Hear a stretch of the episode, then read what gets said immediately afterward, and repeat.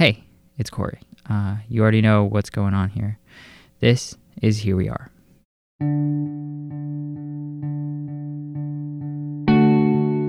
Dat Nguyen is an environmental studies major from Wichita. He uses he, him, his, and right now he's back home in Kansas.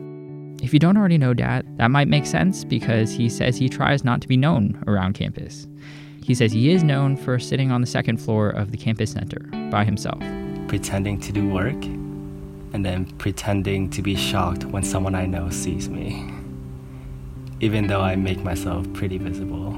Quick fact check I can confirm that yes, this is pretty much what Dat does.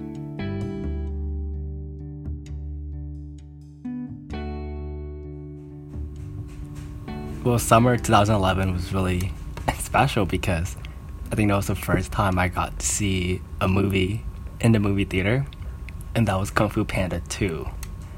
And I loved it. I remember going in, it was it was called the Warren Theater before it was taken by corporate AMC. The whole place was like so big and like the arcade and, and the whole setup was just so like magical to me. It was like Disneyland to me at the time. We got our tickets. It was me and three of my sisters. My oldest one didn't come because she was working. And Kung Fu Panda 2 has already premiered, so like there weren't a lot of people. So it was just us and a few families there, and we sat in the back.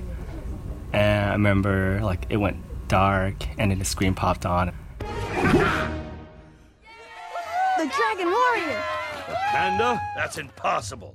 My fist hungers for justice. That was my fist. Get up!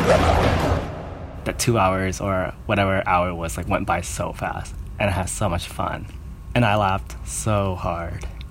I yeah I can't remember the last time. Can't remember many moments in my childhood where like I I had that much laughter in one sitting.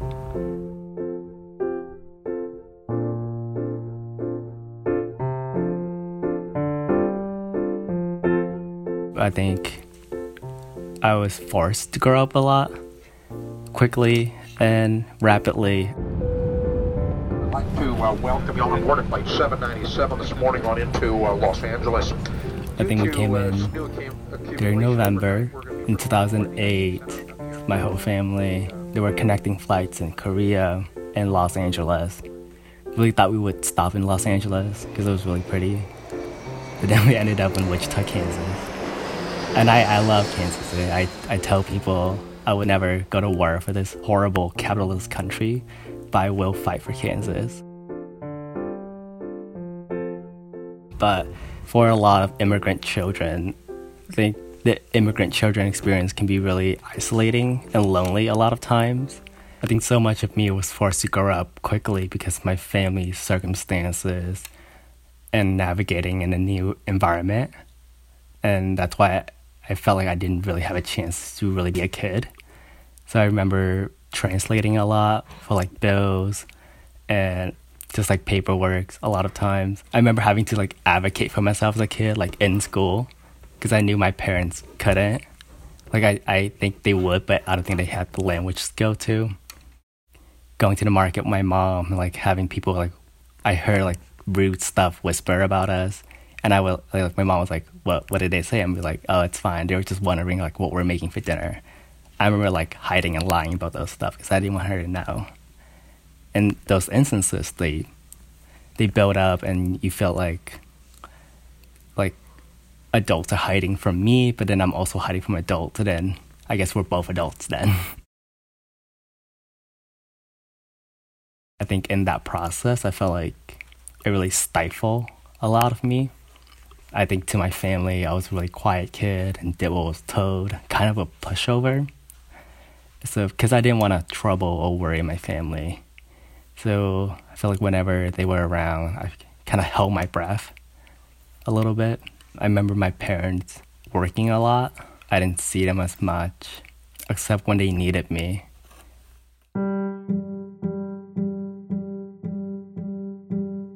But I think that summer was so important because I was so carefree in a way that I haven't felt before. I think there was a moment in my childhood where I, re- I really felt the joy and the whimsy of it, of it all. Kung Fu Panda 2 was the first movie I saw in the theater, and I laughed a lot. I don't think I can remember that much laughter other times growing up.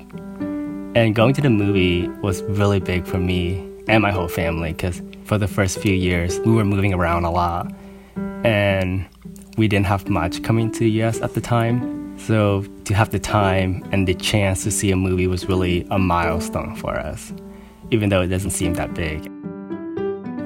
And during that summer, I remember it was really just me and me doing what it is that I wanted to. And I felt really good about it. Yeah, and I, I think that summer was really a moment where we really stabilized, we really established ourselves as a family in the US. And it didn't feel so fragile anymore.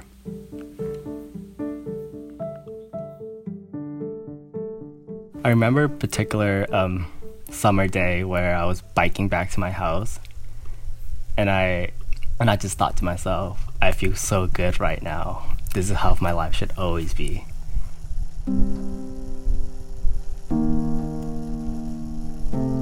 And like that, I, I still remember that moment, and I yeah, it's still I still like try to chase that feeling again of like so much contentment within within a 11 year old boy.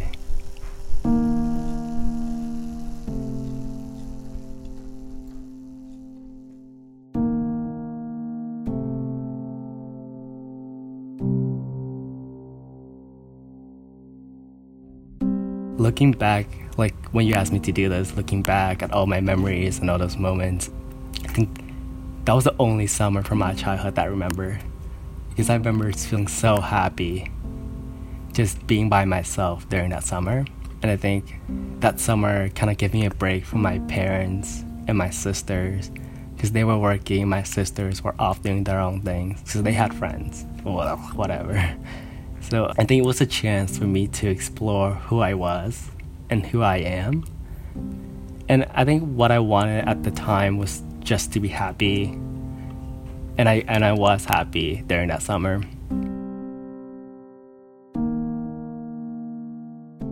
I think as a kid, I used to kind of resent my parents for not providing me that normal American childhood or like giving me a sense of normalcy. But now, now I don't blame them anymore. I, I think that resentment comes from me not knowing how to express express my feelings fully or in healthy ways probably because I didn't have any friends. but now I don't I don't blame them. I don't. I blame capitalism for putting such a burden on their, on their bodies, exploiting their labor, um, for putting such a strain on our relationship.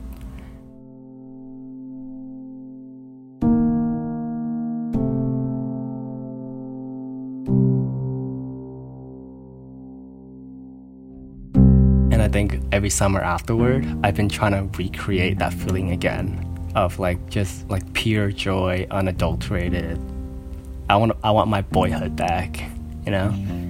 And I don't think I ever did, but I think that feeling during that summer, that summer was temporary, and it's unrealistic to recreate that.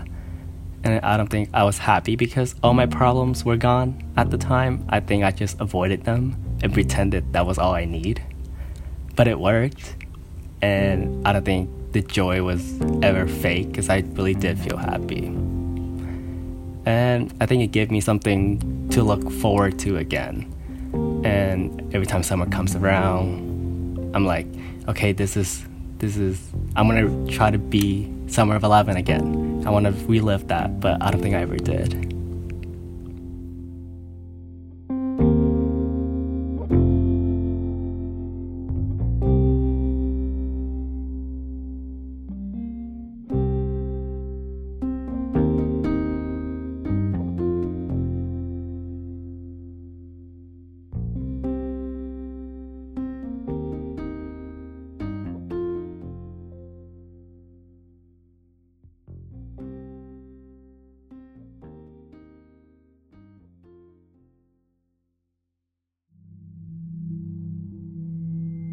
You can catch up with Dat on Twitter. He's at DatNG0 underscore O. That's D A T N G 0 underscore O.